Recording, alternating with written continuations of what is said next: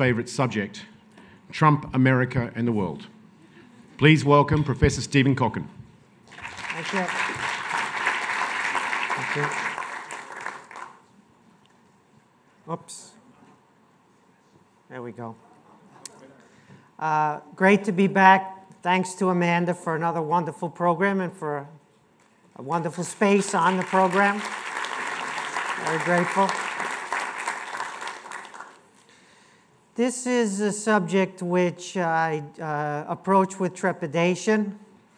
What am I going to tell you that you don't already know, haven't already heard, are not already completely sick of, are not totally exhausted and or depressed, and yet you're still glued to the subject somehow. And so that's his secret. His secret is we do nothing but talk about him. No matter what, whether good, bad, always obsessing about him. He's always the center of our attention. So I'm going to do something even crazier, I hope. I'm going to give a lecture about him where we're not even going to talk about him very much. I know. I know. It doesn't sound like it's going to work, and it might not. But if you don't take any risks, as they say, you have no money in biotech. Okay. Excuse me, the French have five or 10 euros in biotech, we heard yesterday.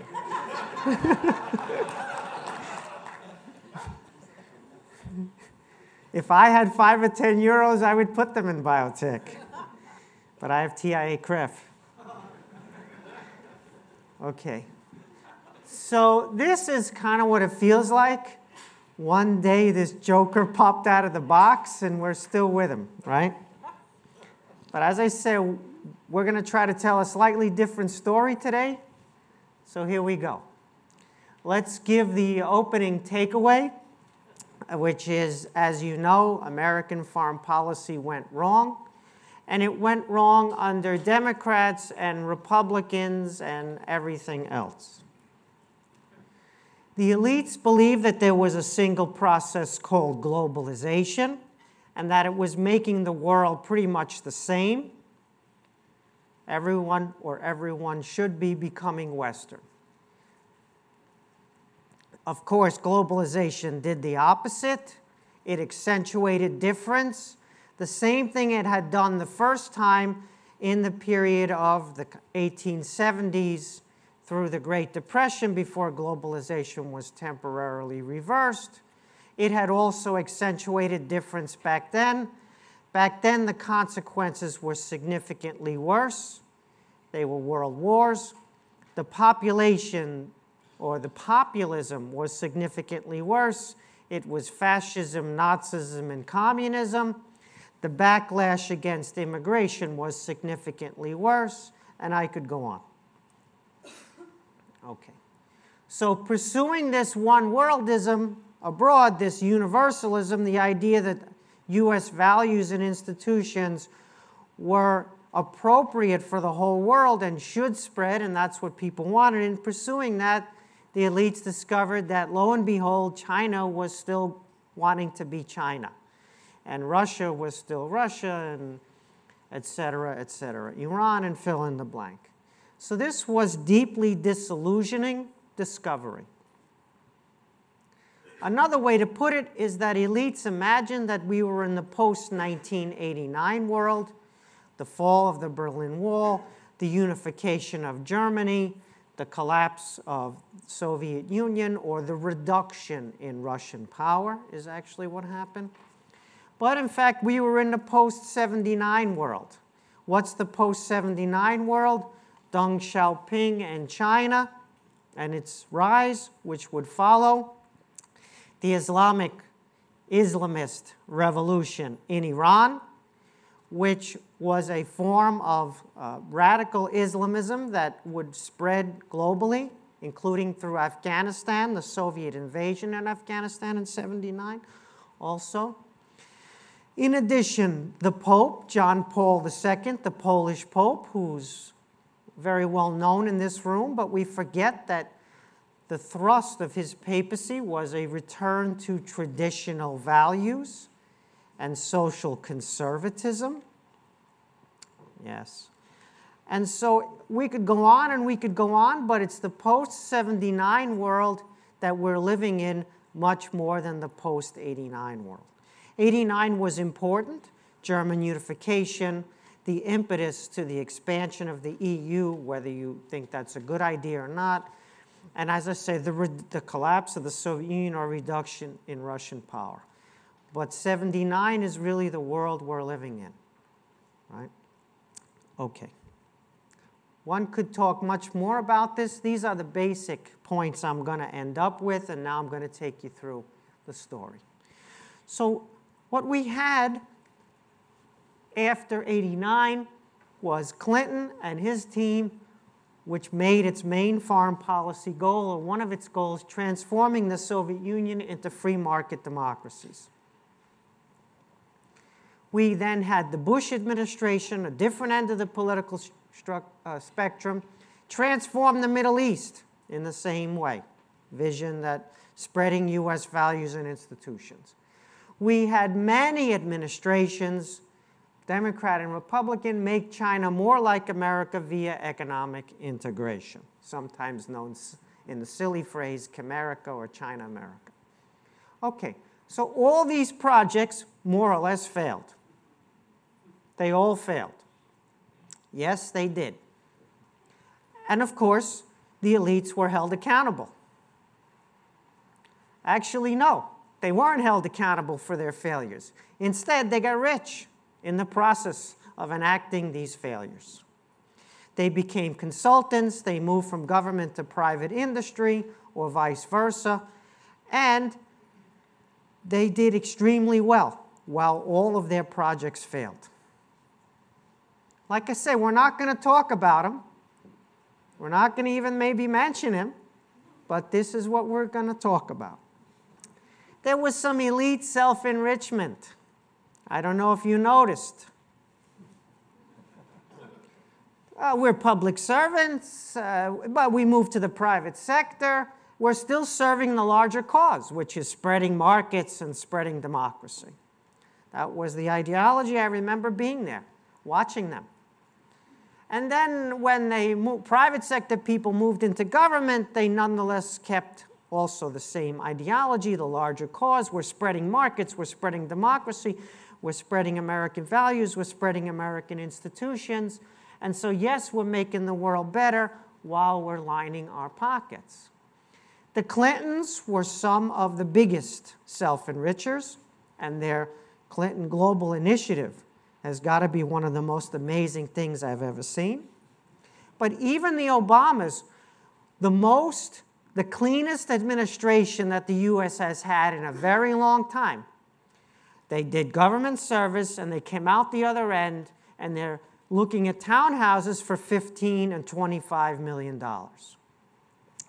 Maybe there's nothing wrong with that, you say. Maybe it's completely legal, except if you were on the other end of their policies and your income maybe didn't rise as a result of government service to 15 to 25 million. And to repeat, the Obama administration was one of the cleanest administrations we had certainly compared to the Clintons. In fact, there was only one high level member of the Obama administration who was investigated.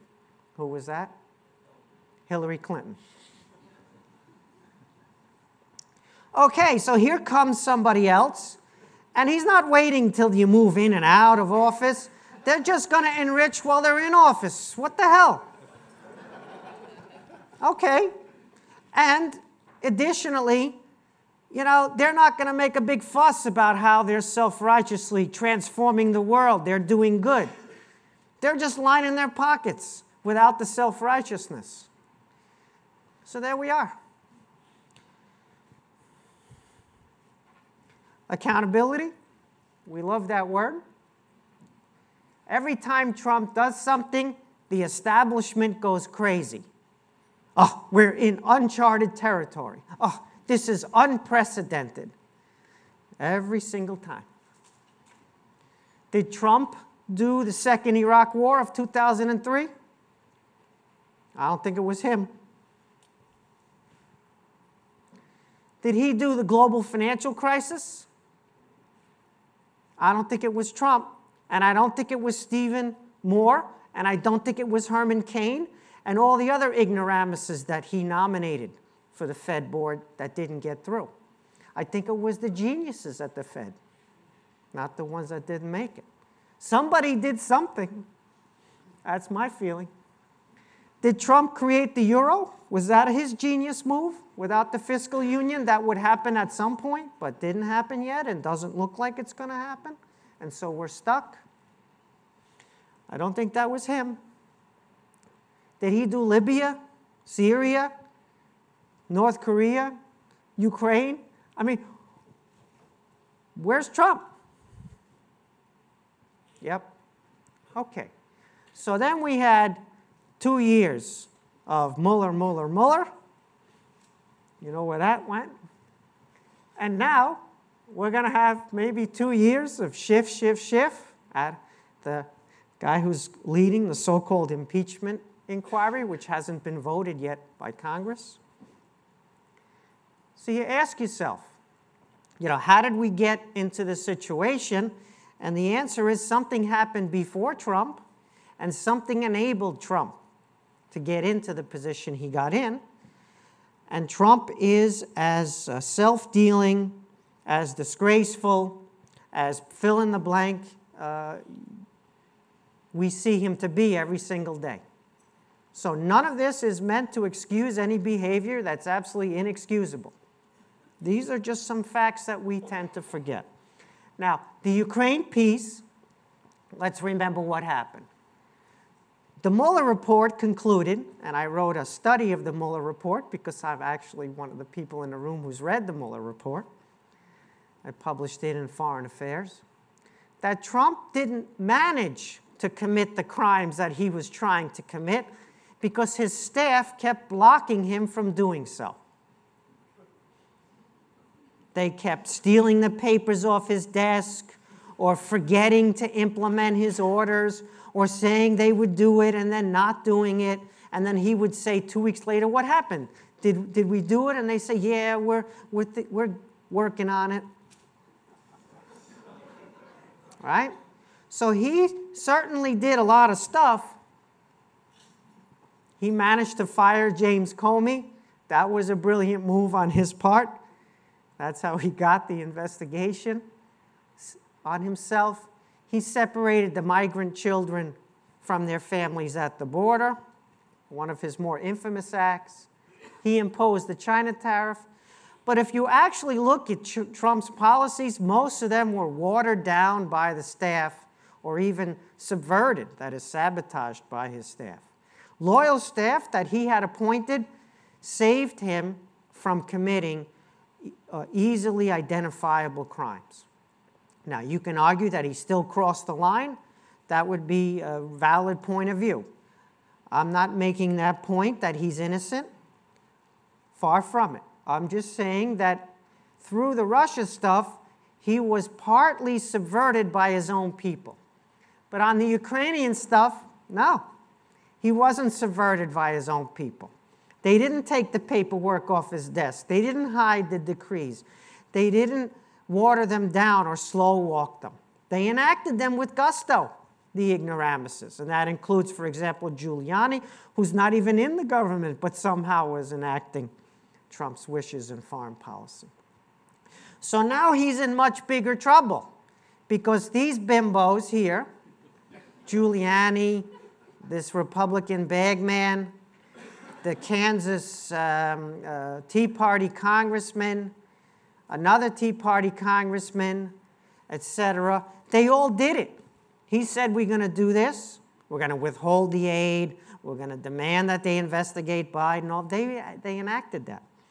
So now it looks much worse. That's the difference between the Russia stuff and the Ukraine stuff. Trump is not the difference, but the staff, they are the difference. So that's where he is now. So now, as I said, we're going to get a year of Schiff, Schiff, Schiff, and Ukraine, Ukraine, Ukraine. Whether that's good or bad for the country is a, is a separate question. All right. Now we have the fake versus real point. What's fake and what's real? So on the campaign trail, come Trump, he called out the corruption and the self-dealing of the establishment. He campaigned on this and it resonated. I wonder why it resonated. Maybe because it wasn't fake. Maybe because it was real. Does that mean that Trump is less corrupt? No. Does that mean that Trump is offering any solutions to the problem? No. But does that mean that Trump was able to pinpoint some deep structural issues that people were rightfully angry about? Oh, yeah. And by the way, they're still there, those issues. Okay. Yes, the Brexit was mendacious. We, we lived through that campaign. Yes, everything about Trump is mendacious. He can't not tell a lie, no matter what it is, right? And yet, and yet, both Brexit and Trump, I would argue, revealed a lot about the countries in which they happened. A lot of people who felt they didn't have a voice, or nobody was paying attention to them, or they weren't represented in the political system, they were, quote, discovered the same way that short sellers do price discovery. So, yes, the politics are fake, but the sentiments are real. That's a very important point. And they're all still there. And you can argue that the people are deluded, that they're mistaken, that they're bigots. You can make all sorts of arguments about it. But there are 63 million people who voted for Trump, and they're American citizens. So either we're going to say they're not part of the country and they don't count, or we're going to figure out how to address them. Now, let's remember that Trump did many stupid things, like immediately cancel the Trans Pacific Partnership. That was idiotic, and he came to discover that it was a mistake later on when he briefly tried to revive it. But who denounced TPP on the campaign trail? Hillary Clinton, one of the authors of it, began to denounce it. And where was the ratification possibility? In the Congress? There was no ratification possibility. So Trump did a really bad and stupid thing. But once again, it's not clear to me that if Hillary Clinton had been elected, and she almost was, that we would have got TPP either. So even smart policy was in trouble before Trump because the system wasn't working. All right. So I hope I've made a point, and now I'm going to switch gears. I'm going to build on this point. I'm going to switch gears. So this is the actual story that I'd like to now go into more depth in. And this is the story about what happened when Obama handed off to Trump. He didn't hand off what you might call an easy or pretty situation. He handed off one mess after another, some of which Obama had worsened, some of which Obama had created, most of which Obama had inherited and couldn't and tried to fix but couldn't fix. This is the box that keeps getting handed off from one president to the next, and whoever's president in 2020, if the party switch, they're going to get this box and more from Trump. So, what is Trump's foreign policy? Policy is a, a, a word maybe um, a little bit strong to be used for the chaos and the mismanagement and the incompetence of this administration. It's more instinct than it is policy, but nonetheless, what is it? Well, first let's remember Obama's foreign policy. Reduce U.S. commitments in the world because we're overstretched, get allies to do more, and cut some deals right, to lessen tensions with your adversaries. All right. That's Obama. What's Trump's foreign policy? Yes, it is. Yes, it is. It's chaotic. It, the sensibilities are very different. Obama was a well spoken, cosmopolitan, highly educated, smooth as silk person. Uh, Trump is not that kind of person.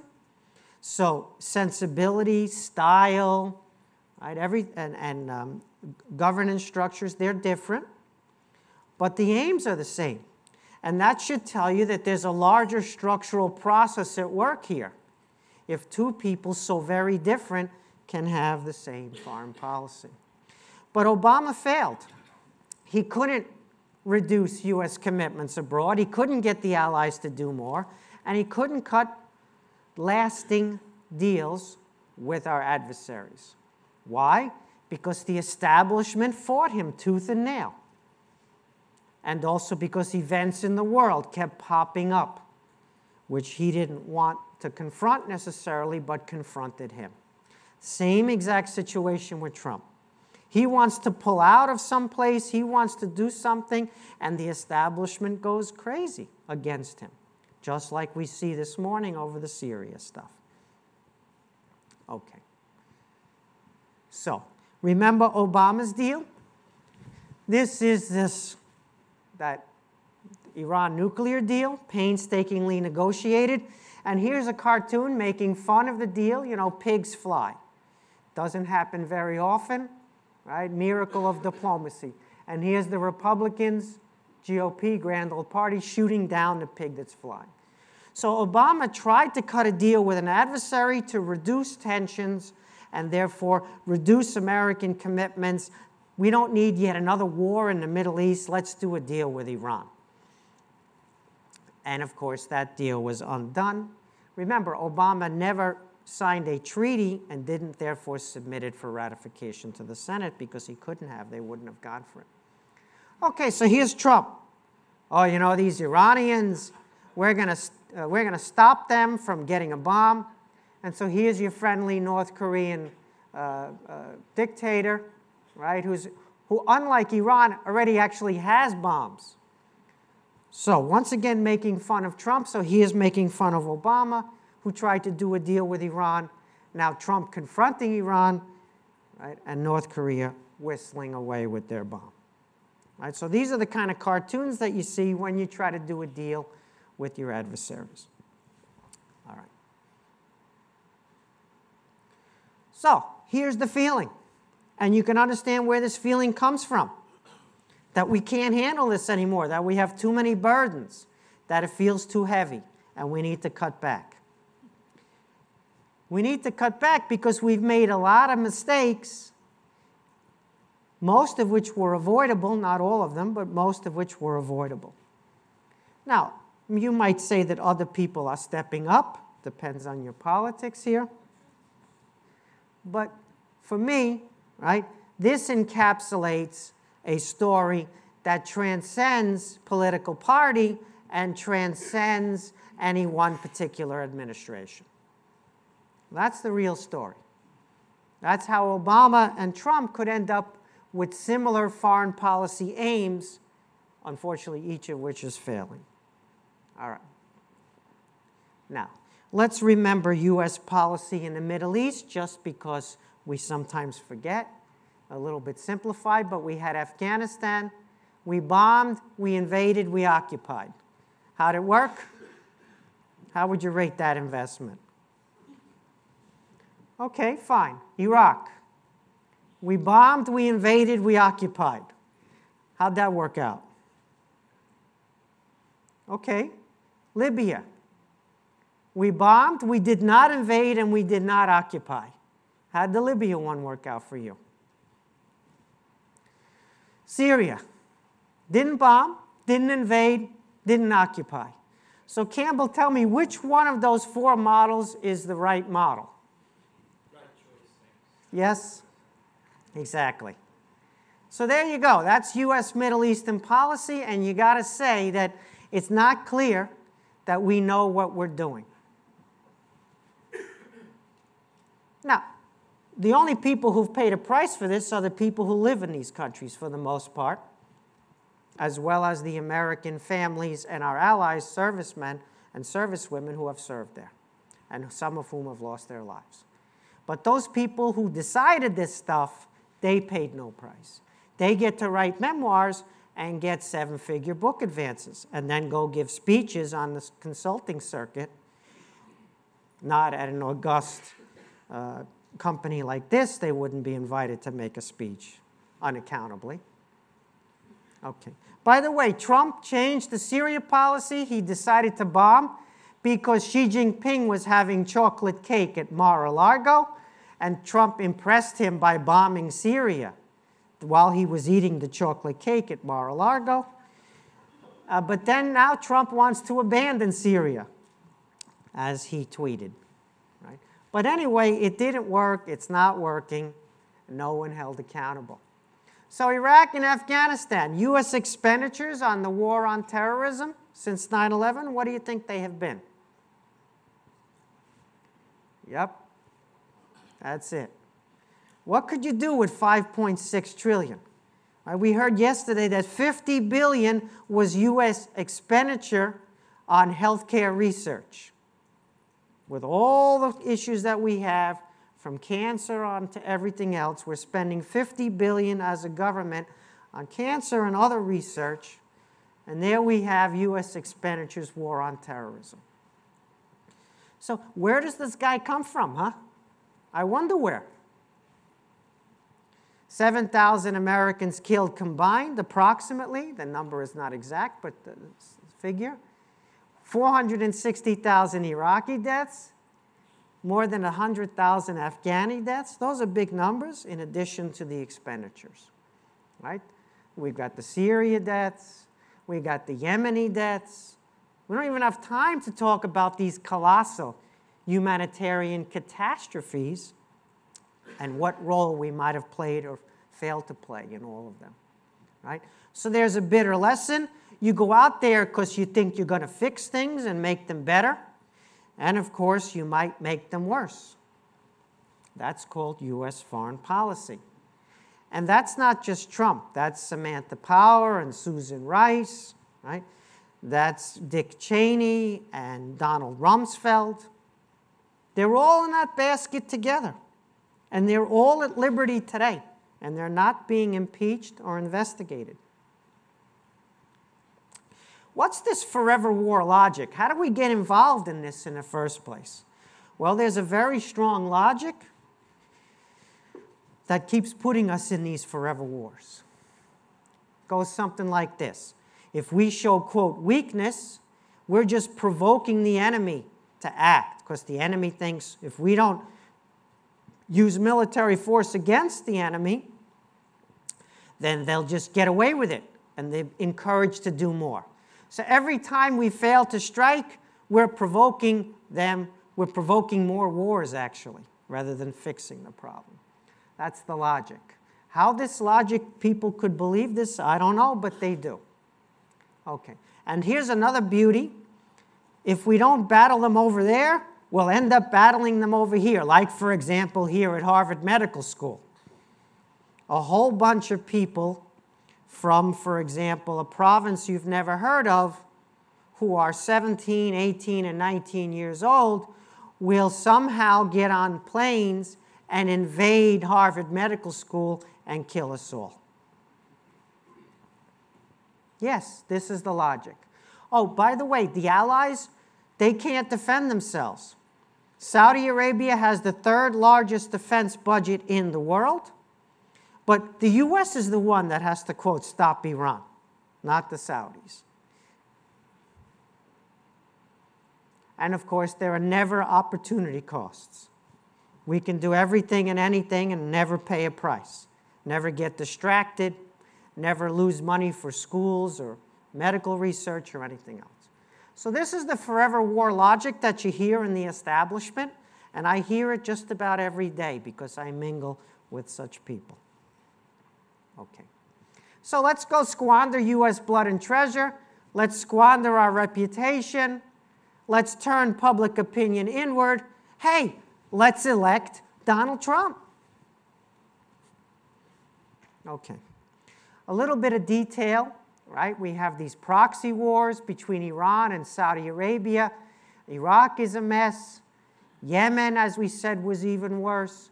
Syria, you know all about, right? There's a kind of Shia arc uh, supported by Iran, the dark green, and then there's a Sunni Muslim arc supported by the Saudis, the lighter green.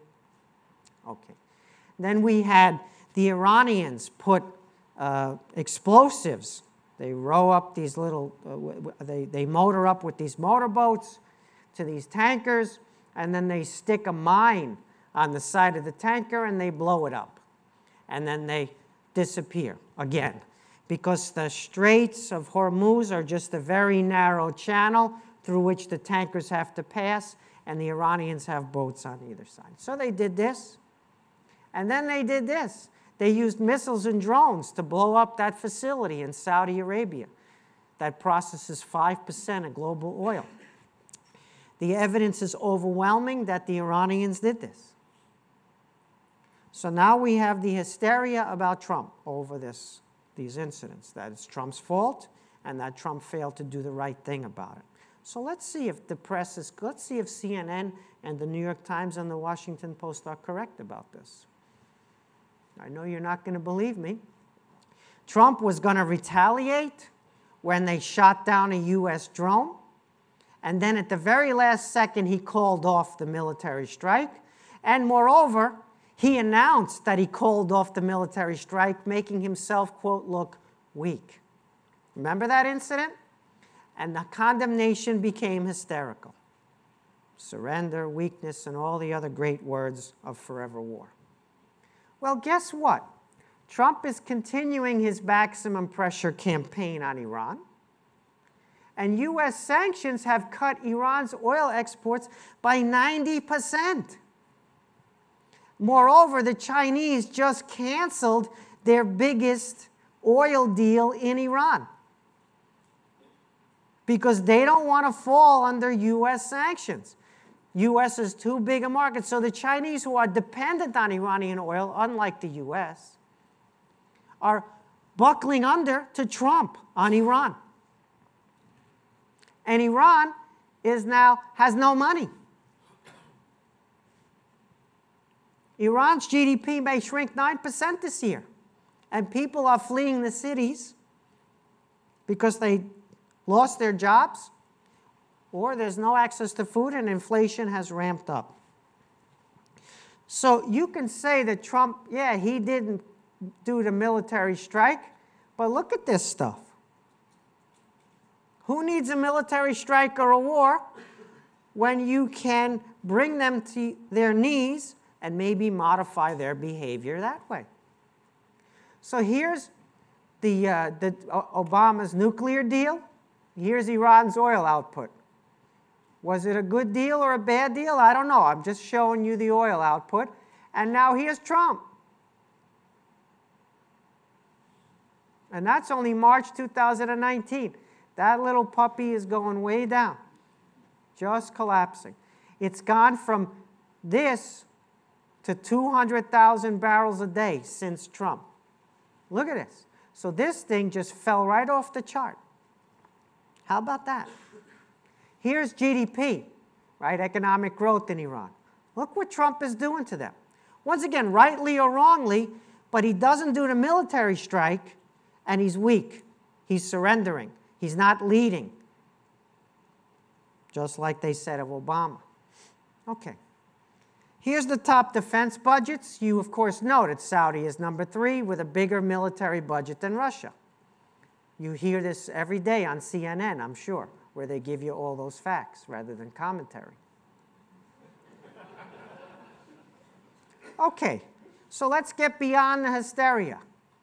Trump decided there's no more security blanket for Saudi. And we said, oh, he's in the pocket of the king. He loves the crown prince. He apologized for the dismemberment that the crown prince, according to the CIA, ordered, right, of the American uh, green card holder, journalist, Khashoggi. But look what Trump said.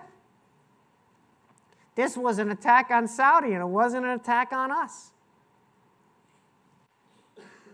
When they struck that facility that processes 5% of global oil. How do you like that? So, guess what? Iran is now overextended with unsustainable costs on a knife edge and can't go forward with the policies they've had to cause trouble all up and down the region. Trump's got him over a barrel. And the Saudi regime knows that it's one war away from internal collapse. And so, guess what? the Saudis and the Iranians made a peace gesture to each other.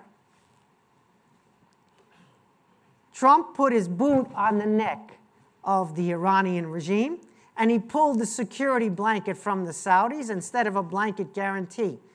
As the, the Saudis like to say, you know, we'll fight Iran to the last drop of American blood.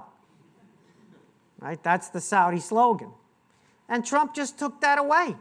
And now both Iran and the Saudis are talking to each other because they can't afford the price of their own policies. Yep. Yet, I don't know, maybe you saw all of this on cable, or maybe cable television, or maybe you didn't. All right, let's focus attention. We're almost done. Domestic energy production in the US, as you know, has skyrocketed. So that Middle Eastern oil doesn't even come to the US anymore. We're protecting those oil lanes so that that oil can get to China. Right. Iran's economy, which happens to be 120th the size of China. How much attention would you focus on Iran compared to China? Iran's military budget, remember that chart of military budgets, the top 10? Let's go back to that for one second. I don't know if I can make it all the way back. I'm not as dexterous as I used to be. There we go. You see Iran's military budget? No. How come you don't see it? They don't have one. They don't have an army. They got those mines, they got those motorboats in the Strait of Hormuz that they can put, they got some drones and missiles. Yeah, we, that's true. But if in an actual war, they got nothing. Yeah, okay. we're almost done, as I said. So I'm not sure I'd be focusing attention on Iran. I might say that the Saudis and the Iranians got to work this out themselves. I might apply pressure to both, which in one case is sanctions, and the other case is withdrawing the U.S. security guarantee for just for any for everything and anything, maybe not for certain things we want to keep it for. All right. So Iran can menace its neighbors, but of course China has global reach.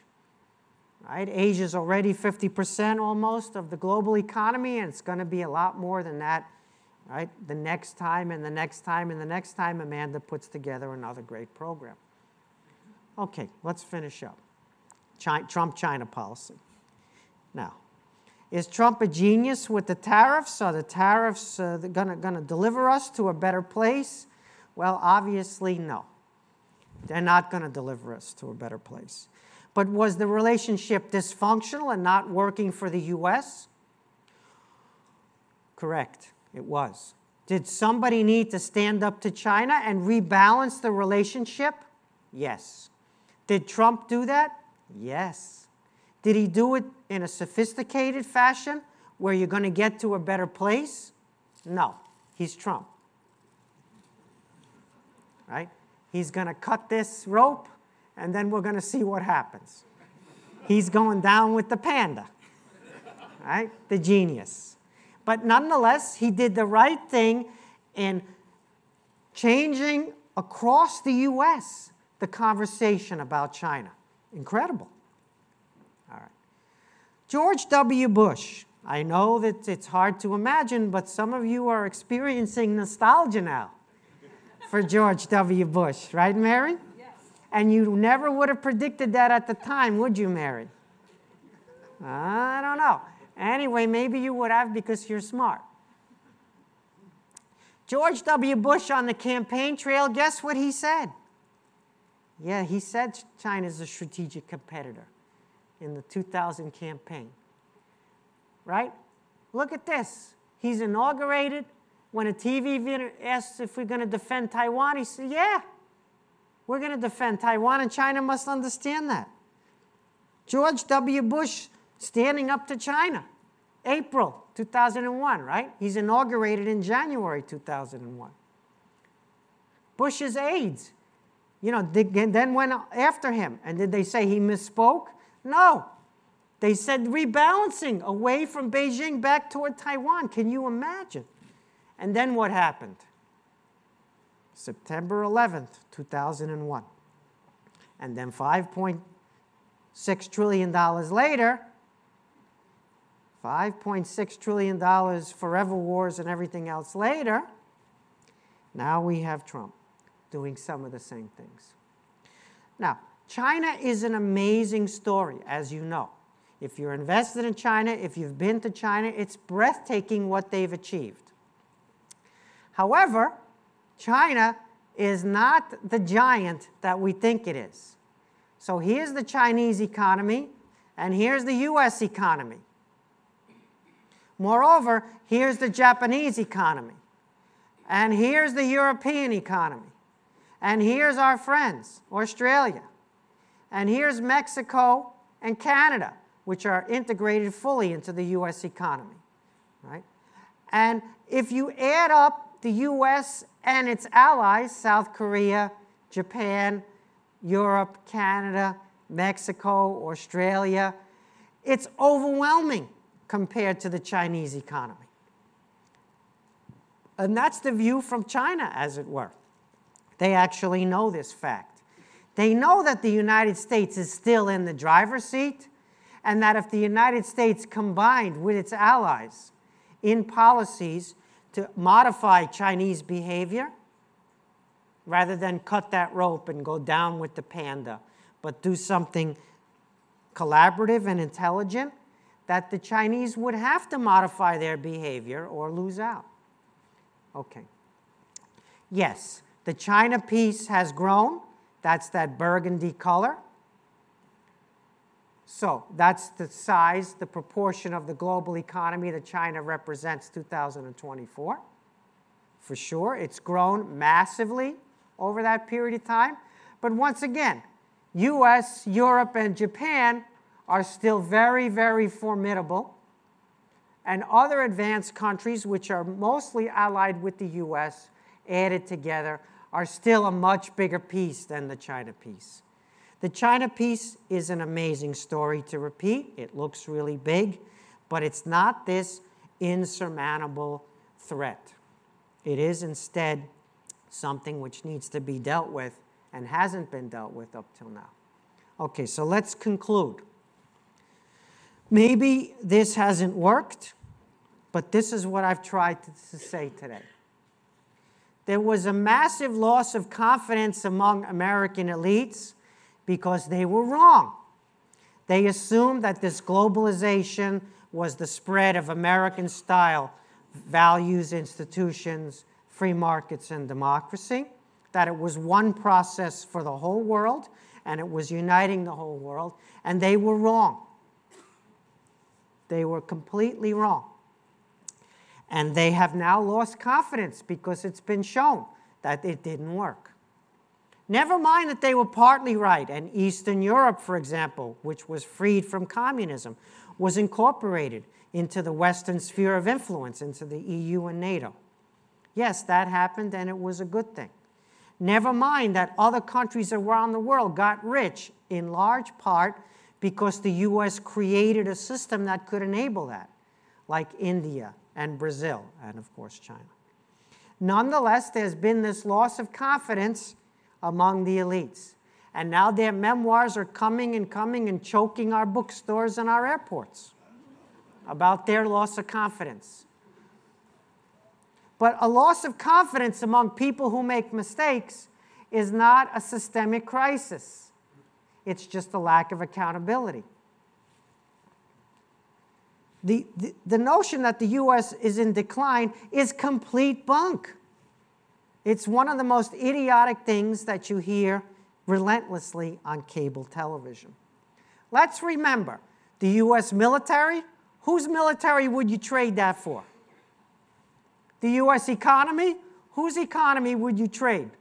Would you take instead of the US one? U.S. universities, who'd you trade us for? The dollar? The allies? 70 plus allies? Who would you trade any of this? Who's got any of this? Nobody's got any of this except the U.S.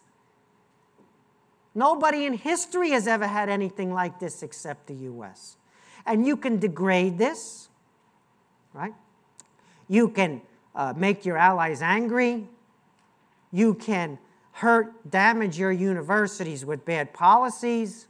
You can send the US military into places where it can't fix things. You could damage the US economy with all sorts of ridiculous policies, which are now uh, quite prominent on the campaign trail. But you cannot eliminate any of this, nor would you trade any of this for what China has. Moreover, and here's the biggest one the political class has degraded, not just in the US, but globally. But US institutions are a lot stronger than people think. You know what? Trump is being investigated. Yeah. And so my conclusion is that the loss of confidence because these people were wrong doesn't equate to US decline. And China is a challenge as well as an opportunity, but not something which is displacing the United States. We're going to have a whole China panel which will go into greater depth on that. Okay, thank you for your attention. Mm-hmm.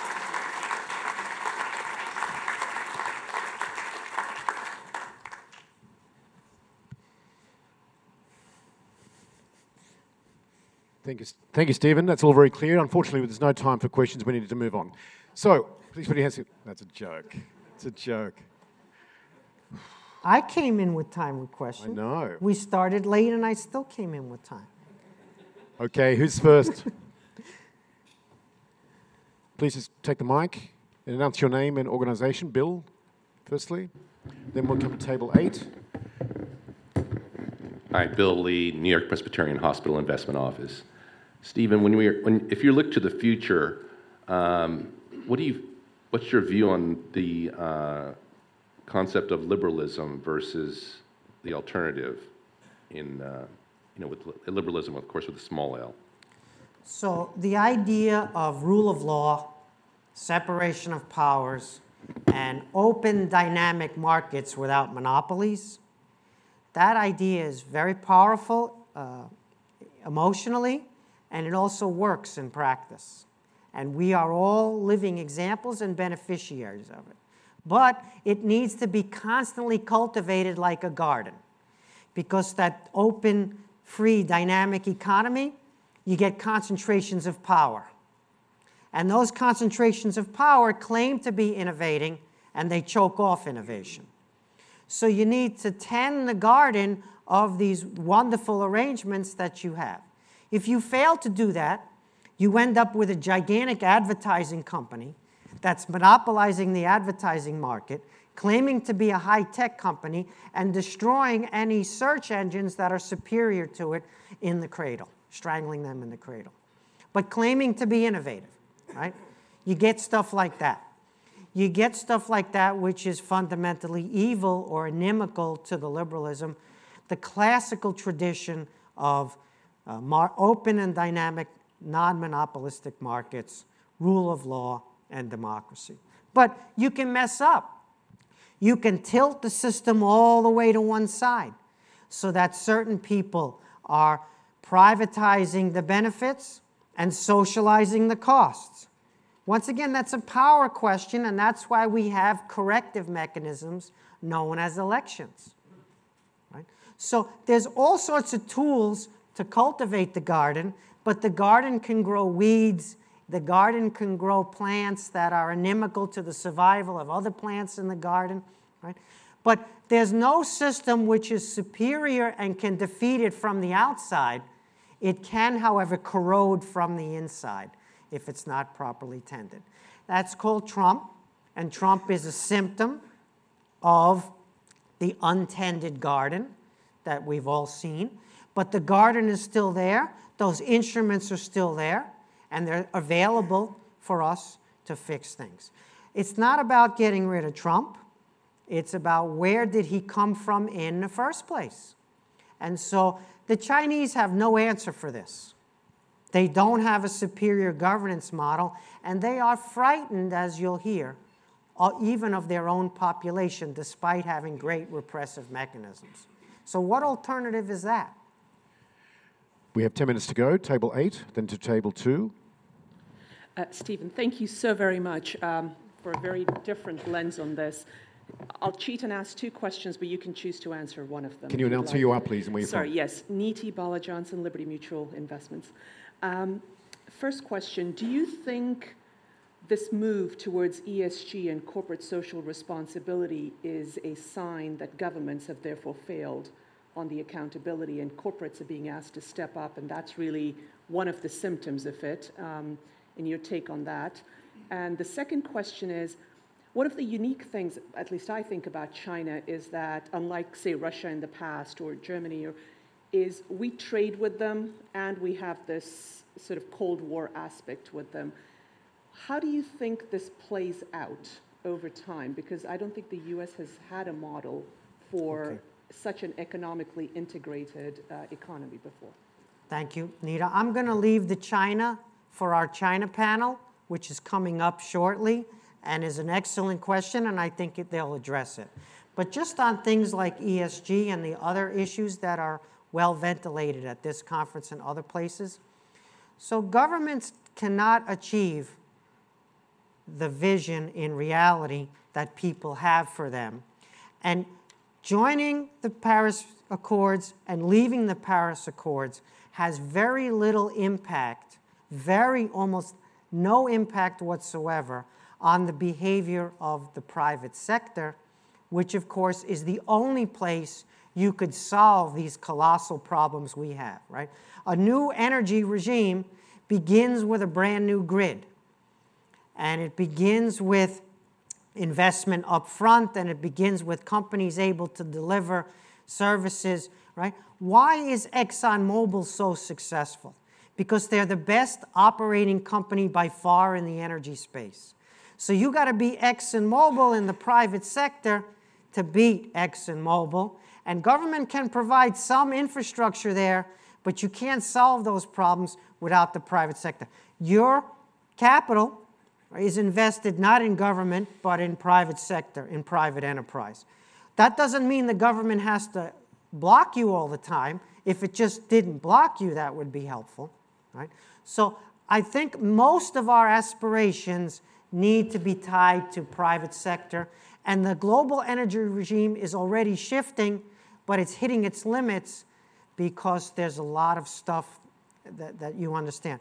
Um, we got one more, or we're done? You know we've got a couple more actually. Joel from Bridgewater, table number 2, and then to you, Olivia. So you highlighted rightfully so that the bombs and the occupation haven't worked and a shift to sort of sanctions in a place like Venezuela or Iran, and you can think about sort of the humanitarian crisis that comes out of that. Will we really get the change that we want, or do you just create a, va- a vacuum that creates more chaos to deal with? So we have two approaches in American foreign policy. One is called strength or the hawk approach. That's where you beat your chest and then you do some harsh things to people. And then the other approach we have is negotiation, where you have no leverage, you haven't done anything to inflict pain, and you go into a negotiation, and it turns out you get a bad deal or you get a deal that's not advantageous. So I have this genius idea. Let's do some strong things and create leverage, and then let's negotiate and pocket some of the concessions. How about that? And so Trump, his instincts are for deal making, but he's only a marketer. He's not a deal maker. He's able to create the leverage, like with Iran, but he can't get to a point where he can do a deal. He's in with North Korea trying to do a deal. There's no deal. He's with China trying to do a deal. There's no deal. He did a deal with Mexico and Canada, but as we know, it's a fake deal. Nothing really changed, right? So many uh, presidents aspire to doing deals, but they either don't uh, create the leverage on the front end or they're not good enough deal makers. So it would be good to invest in the State Department and have a State Department again. Uh, not that long ago, we had one. And to create the leverage on the front end, but to have the negotiating strategy from the beginning. So, do you say to the Chinese that you're stealing and you're, you're thieves and you're horrible, and you say it publicly at a press conference? Or do you create some leverage and privately behind the scenes try to find a way for them to save face, but to make some concessions at the same time? right? I mean, deal making is something this room does every single day and fully understands and can be done in politics also. Stephen, um, Amanda has given us permission to extend this session by a few minutes, and we've got a couple of interesting dynamics we want to throw in here. Firstly, Olivia from the French Sovereign Wealth Fund on two, and then we're going to go to CIC from China on table 10. Um, Stephen, if I may, it's a maintenance question on the speech you gave us last year at Stanford Yes. about China and Taiwan. Um, in light of the developments in Hong Kong, how would you update your analysis on the, the situation China Taiwan? If the question is to be addressed in the following panel, then my question self destructs and I will not take offense. I'll, I'll address, that's an excellent question, and I'll be held accountable by addressing that question during the China panel if there's room. Thank you for that. Okay, and we're going to go to final comments, questions. Uh, if you can introduce yourself, please. Table 10. If I don't take the mic off at some point, it just keeps going. So I'm going to start to take it off. Um, my name is Rosalind Zhang. I'm from China Investment uh, Corporation. Yeah. So, uh, full disclosure, I'm Chinese. Uh, Steve, uh, my question is uh, uh, you can answer uh, later on the China panel. My question is why uh, U.S. has to view China as a threat? Uh, if history uh, can shed any light on the present or future, if you look at history between U.S. and China, um, when first um, after a brutal um, independence war, like uh, between U.S. and uh, uh, Britain, when you actually finally gained the independence after battle with uh, uh, Britain, actually at that time, U.S. sent out involved ships to China to establish the trade relationship because you cannot really do anything with UK, right? So U.S. at that time actually reached out to China, and China opened up, and we did a trade with the U.S. at that time. That's at the inception of U.S. as a nation. And then if we look back before the uh, during the Second World War, and the U.S. sent your airplane, airplanes fight side by side with the Chinese to with fight against the Japanese invasion um, in China. So if you look at history, actually, why then um, uh, fast fast forward move forward to today? You view China necessarily have to be as a threat. Why can't we? Uh, like yes. That's a very good question. Uh, very good points, and we need to address that. But I'm going to let our uh, king of uh, sinology here at Harvard and, and a dean of the whole field answer that question in his panel. Thank you. Thank you for your attention, and I apologize for going over.